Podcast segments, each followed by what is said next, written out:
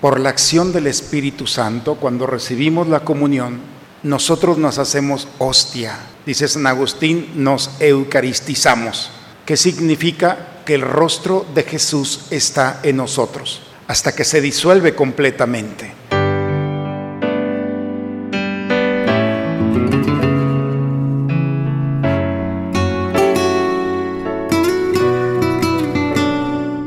Bienvenidos a la Santa Misa.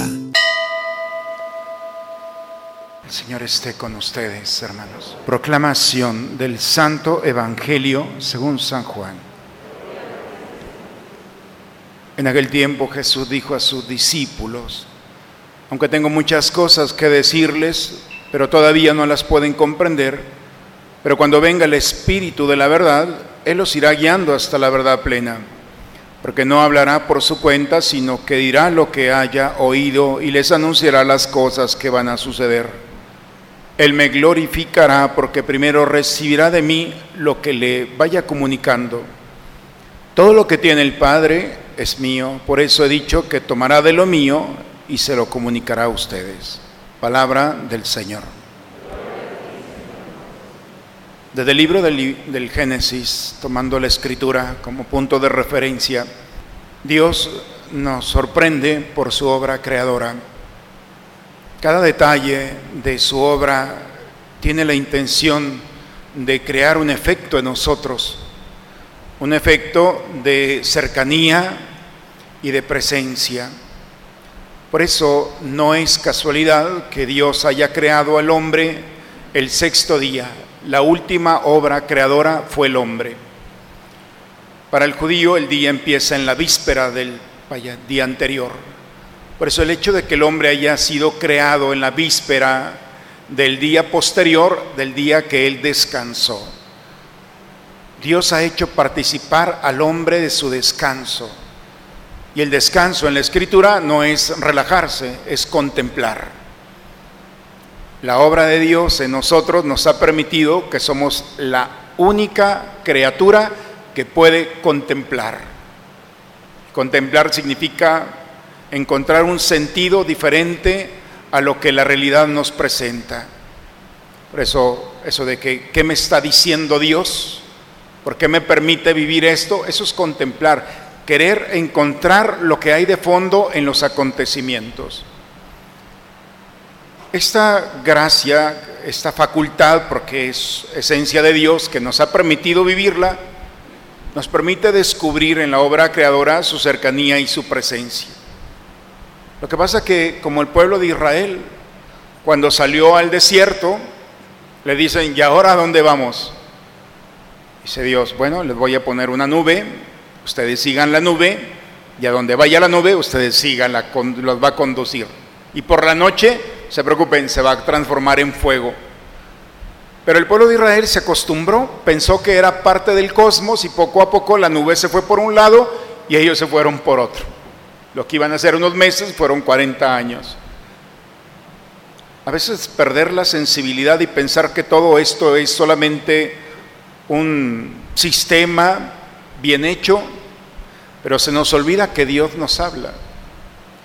Por eso creo que la solemnidad del día de hoy es recuperar la obra creadora como un discurso, como un diálogo, como una cercanía de Dios. En el momento en el que nos olvidamos de Dios en la obra creadora, empezamos a exterminarla, a acabarla, a contaminarla. Pero si nosotros descubrimos que es un diálogo, entonces descubriremos que es un diálogo que nos lleva a una intimidad con el Dios verdadero. Este Dios verdadero no se ha querido quedar solamente en la obra creadora, ha querido tocar nuestra historia. Y de una manera sorprendente y creativa, porque Dios es amor. Y la primera característica del amor es la creatividad. Quien ama es creativo. Y como Dios es una obra creadora, nos sorprendió tomando a una joven mujer, María, y en el seno de esta mujer, María se encarna. Todavía hasta el día de hoy los judíos no pueden entender que el Mesías, el esperado, aquel que los profetas hablaron, no pueden entender que haya nacido en un pesebre. Hasta el día de hoy es imposible. Bien, La humildad para descubrir que Jesús nació en un pesebre no es solamente un acto de la mente o del corazón. Cuando uno llega a Belén es muy interesante. En esa gran basílica de la Natividad, enorme, quienes han tenido la oportunidad de estar allí, o espero un día tengan la oportunidad, 4 veces nuestra catedral. Toda esa gran catedral tiene una sola puerta y es tan pequeña y tan baja que para poder entrar a ese lugar se necesita inclinarse. Si no se inclina uno, no entra, así de sencillo. Se necesita, le llaman la puerta de la humildad, para poder entender el misterio de Dios que ha querido revelarse. Es necesario ponerse de rodillas, entender y decir, hay que entender desde el alma e inclinarnos para poder descubrir que este Dios desconocido que nos ha dado la capacidad de contemplar, pero que se nos ha olvidado usarla, ha tenido que hacerse hombre como nosotros. El que me ve a mí, ve al Padre, le dice a Felipe. Ok, Felipe, ¿no crees esto?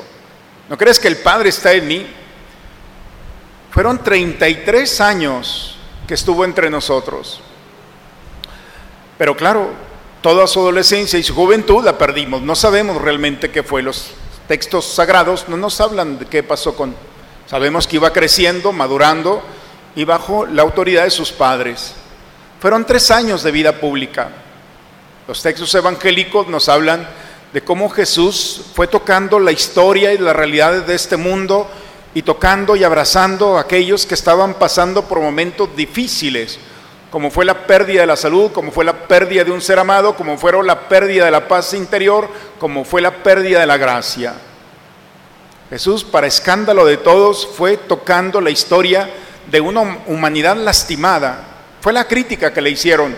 ¿Cómo puede ser posible que su maestro coma con publicanos y pecadores? Cuando estaba en casa de Mateo y dice que él escuchó, voltea y le dice, no son los sanos los que necesitan el médico, son los enfermos, yo he venido. Por eso Mesías o Christos en griego significa aceite de Dios. Cristo ha venido como un aceite sagrado para tocar las heridas de la humanidad y recuperarla. Él ha venido no a hacer milagros solamente. La misión que el Padre le ha revelado y le ha encomendado es la salvación del hombre. Cuando estaba en la cruz, en esos momentos donde parece que todo estaba perdido para la humanidad, su sangre derramada no tenía aspecto de hombre, con las pocas fuerzas que tenía, expresa lo que hasta el día de hoy, como un eco espiritual, porque es parte de la eternidad, sigue vigente. Perdónalos porque no saben lo que hacen.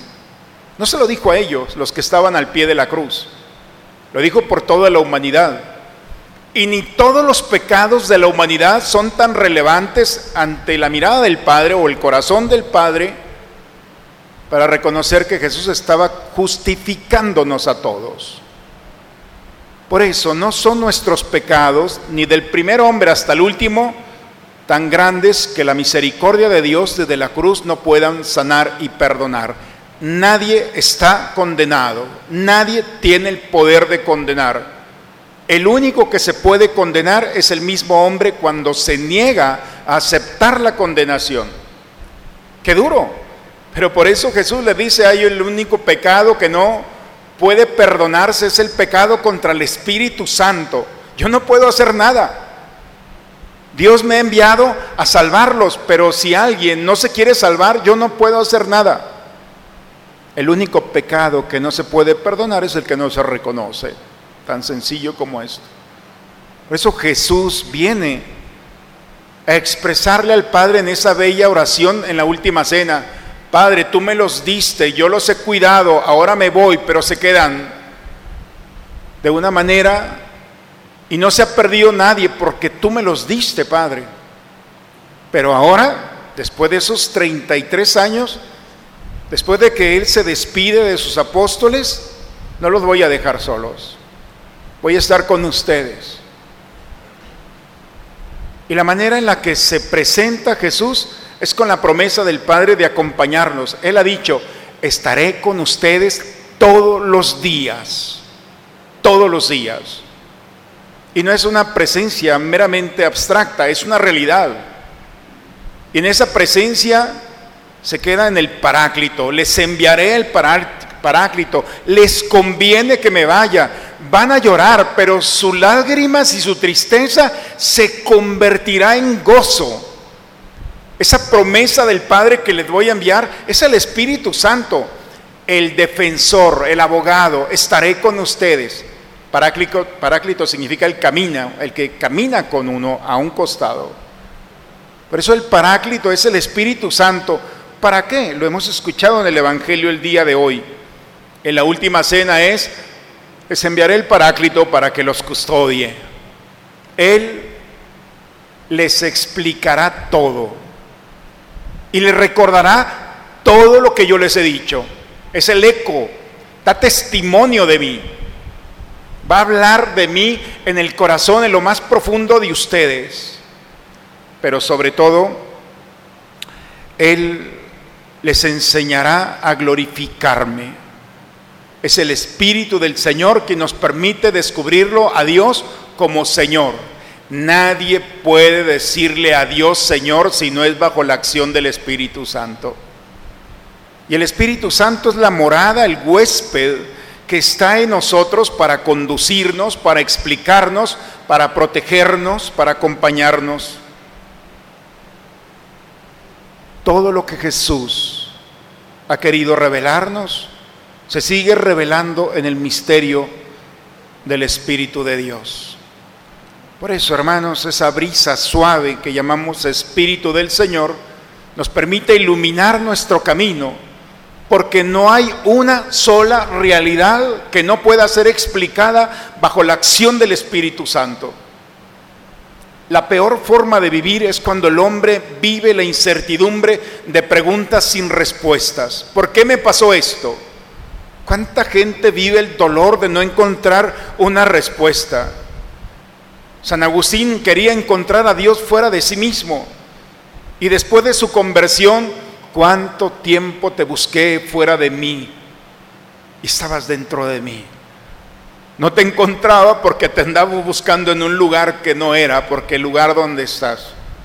El libro del Eclesiastés dice bellamente: Dios ha querido conservar su eternidad en lo profundo del corazón. El hombre los va a andar buscando en otras partes cuando el Espíritu de Dios que mora en nosotros nos conduce. Por eso, hermanos, al celebrar el día de hoy la solemnidad de la Santísima Trinidad, ese signo que nos han enseñado desde pequeños a decir en el nombre del Padre, del Hijo y del Espíritu Santo, en cada Eucaristía, especialmente en el domingo, renovamos nuestra fe en el Padre, el Hijo y el Espíritu Santo. Nuestros padres nos llevaron a bautizar y el sacerdote en aquel momento proclamó la fórmula trinitaria: yo te bautizo en el nombre del Padre, del Hijo y del Espíritu Santo. No es una expresión doctrinal, es una certeza que el hombre debe de tener, el creyente, de ser obra de Dios, con una capacidad de contemplar y descubrirlo a Él en personas, en acontecimientos y en las circunstancias. No hay un solo momento en el que Dios nos abandona, porque iría en contra de su propia naturaleza y de su propia promesa de estar con nosotros. La salvación de Dios está expuesta a aquel que con humildad le dice a Dios: me equivoqué. El grado de pecado no puede compararse a la misericordia del Señor. Ese es el escándalo. No merecemos el perdón de nuestros pecados, pero la misericordia de Dios no es justicia, porque no es darle a cada quien lo que le corresponde. Dios nos da más de lo que nos corresponde. Y por eso la salvación está expuesta a aquel que con humildad le dice: Señor, me equivoqué, no puedo más. Escándalo es que aquel que estaba al lado de la cruz fue el primero que entró después de Jesús al cielo, siendo un pecador público. Lo único que hizo es voltear y decirle: acuérdate de mí. No es justo, por supuesto, porque ante las estructuras o formas de esta vida que tenemos de condenar y penas de muerte y asesinatos, nosotros no podemos. El creyente tiene que vivir el dolor de una misericordia que va más allá de nuestros juicios o ideas. Jesús ha venido a salvarnos, ha ofrecido su vida por nosotros. La salvación está expuesta y la salvación es una caricia de Dios que llamamos gracia. La gracia es un don sobrenatural inmerecido que eleva nuestra naturaleza a una realidad espiritual en la que nos permite descubrir que lo que estaba fracturado ha sido sanado por su amor. Dice bellamente el Apocalipsis, el amor todo lo hace nuevo. Y esa es la salvación, participar en el amor. Y finalmente, hermanos, gozarnos de la presencia del Señor que sigue vigente en nosotros. Está la costumbre muchas veces cuando fallece un ser querido de... Hay una moda, parece que ya está pasando, pero todavía está presente, de esa intención de ser cremados y lanzar las cenizas, no sé, en algún lugar o en una carretera o en el mar o en otra parte. Son libres de hacerlo, por supuesto, pero el Papa Francisco nos decía que debemos de tener mucho cuidado, porque sí, tienen razón, somos tierra, somos polvo, pero no cualquier polvo ni cualquier tierra. Ha sido polvo o tierra que ha sido morada del Espíritu Santo, templo del Espíritu Santo. Por eso tiene que estar conservado en un lugar para esperar como cosa sagrada, como los signos sagrados, y veneramos esa presencia del Espíritu Santo en el rostro de aquellos que pasaron por nuestra vida esperando la resurrección. Por eso, al celebrar hoy, tenemos que recuperar ese signo que nosotros hacemos: Padre, me has creado; Hijo, me has salvado; Espíritu Santo, me has santificado. Esa experiencia trinitaria recupera en nosotros la alegría y el gozo desde lo más profundo del corazón. Quien se olvida que es obra creadora, se pervierte y se contamina. Veamos nuestra obra, mares, ríos, todo. Se nos olvidó que era obra de Dios y hoy lamentamos muchas especies que no hemos conocido y otras que están expuestas al exterminio, y también nosotros. Recuperemos en nosotros la gracia de ser obra de Dios y tendremos el cuidado de nuestra vida y la vida de los demás. Vivamos la experiencia de este Dios desconocido en la persona de Jesucristo, que ha venido a ofrecernos inmerecidamente la salvación. Aceptemos la salvación.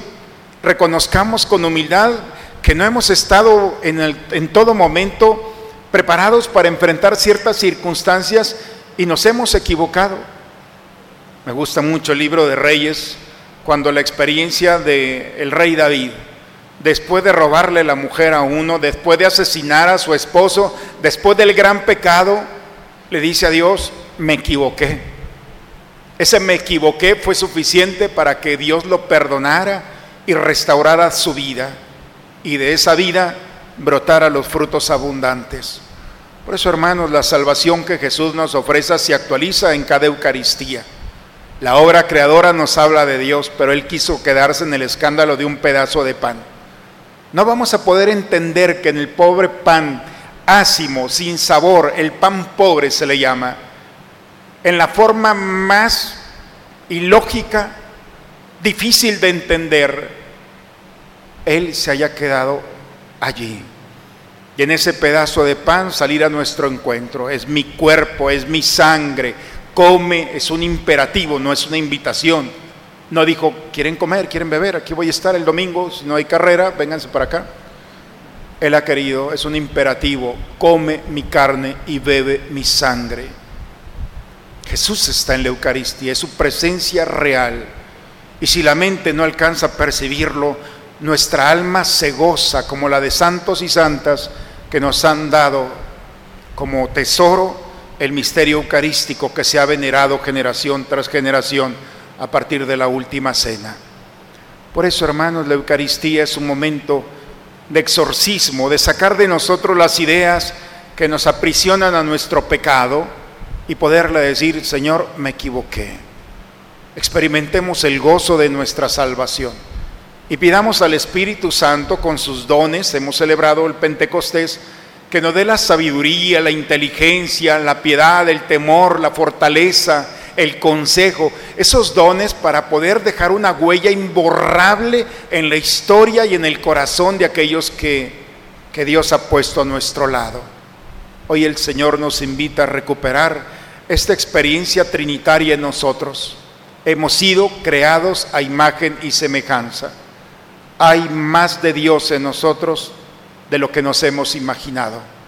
Por eso el enemigo nos tiene envidia, porque parecemos una criatura más entre la obra creadora, pero cuando ve Dios Padre el rostro de cada uno de nosotros, ve su obra, ve el rostro de su Hijo y ve su presencia, que muchas veces hemos olvidado a través de la acción del Espíritu Santo. Hoy celebramos la Trinidad, hermanos, el misterio en el cual está cimentada nuestra fe. Por lo tanto, elevemos nuestra oración a Dios, glorifiquemos su nombre al ser partícipes de esta facultad de contemplar. Veamos el rostro de Dios en nosotros, vivamos nuestra salvación y pidamos al Espíritu Santo nos sane, nos libere, recupere en nosotros el sentido de nuestro caminar y de testimonio del cielo, para que hablándonos de lo más profundo de las experiencias finales que nos esperan del cielo tan merecido y eterno, nos permitan inspirarnos para alcanzar un día los gozos en compañía de todos aquellos y aquellas que se nos han adelantado. Por eso, hermanos, todos los días recordemos bajo el signo de nuestra Iglesia, en el nombre del Padre, del Hijo y del Espíritu Santo, que se actualice en nosotros el misterio de Dios trinitario. En el nombre del Padre, del Hijo y del Espíritu Santo. Amén. Padre, me pongo en tus manos. Haz de mí lo que quieras. Sea lo que sea, te doy las gracias. Estoy dispuesto a todo. Lo acepto todo, con tal de que tu voluntad se cumpla en mí y en todas tus criaturas. No deseo nada más, Padre. Te encomiendo mi alma. Te la entrego con todo el amor del que soy capaz, porque te amo y necesito darme, ponerme en tus manos sin medida, con una infinita confianza, porque tú eres mi Padre. Amén. Recibimos la comunión, hermanos. Es la experiencia trinitaria más genuina en el creyente. Por la acción del Espíritu Santo, cuando recibimos la comunión, no nos nutre, la hostia no se hace en nosotros nos hacemos hostia. Dice San Agustín, nos eucaristizamos. ¿Qué significa? Que el rostro de Jesús está en nosotros, hasta que se disuelve completamente. Por eso la Iglesia ofrece un margen de 15 minutos en la que el rostro del creyente, después de la Eucaristía, por la acción del Espíritu Santo, se transforma en Jesús. Nosotros nos vemos igual, pero el Padre ve el rostro de su Hijo en nosotros. Por eso la experiencia trinitaria, el Espíritu Santo nos eleva hacia el rostro de Jesús y Dios Padre ve el rostro de su Hijo en nosotros. Por eso este espacio es muy importante, porque todo lo que le pide Jesús a su Padre se lo concede. Y como acabamos de recibir a Jesús, el rostro de Jesús está en ti. Por eso los creyentes pedimos al Padre esa gracia que necesitamos. Ojalá que después de cada Eucaristía, en el rostro de Jesús, por la gracia del Espíritu Santo, alcancemos eso que necesitamos. Nada de lo que le pide el Hijo al Padre se lo niega, si es para bien de la humanidad, de su persona y de la salvación de las almas. Así es que el día de hoy están entre nosotros niños y niñas que están viviendo por segunda vez este misterio. Ayer hicieron su primera comunión. ¿Hay algún sobreviviente de la misa de ayer de primera comunión? Tenemos uno acá y luego también acá tenemos otra y todos tenemos 5, 6, por aquí vi otro, ¿verdad? Eso. Vamos a recibirlos con un fuerte aplauso. Allá tenemos... Bien, chicos, ojalá siempre sean inspiración para nosotros de recordar que recibir a Jesús es transformarnos en Él y alcanzar esa gracia inmerecida, pero tan necesitada para nosotros y para los nuestros. Pidamos pues por todos los niños y niñas que en este tiempo están haciendo su primera comunión, especialmente en nuestra comunidad. Vamos a ponerlo de pie, hermanos. Que la recepción de este sacramento y nuestra profesión de fe en la Trinidad Santa y Eterna, en su unidad indivisible, nos aprovechen, Señor Dios nuestro, para la salvación de nuestro cuerpo y de nuestra alma, por Cristo nuestro Señor. Señor esté con ustedes, hermanos.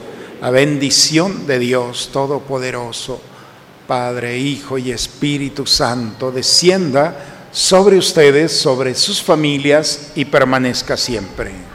Hermanos, con la experiencia trinitaria en nuestra vida, vayamos a dar testimonio de este Dios con el que nos hemos reunido y nos acompaña. Vayamos en paz, la misa ha terminado. Un bonito domingo, bendecida semana para todos.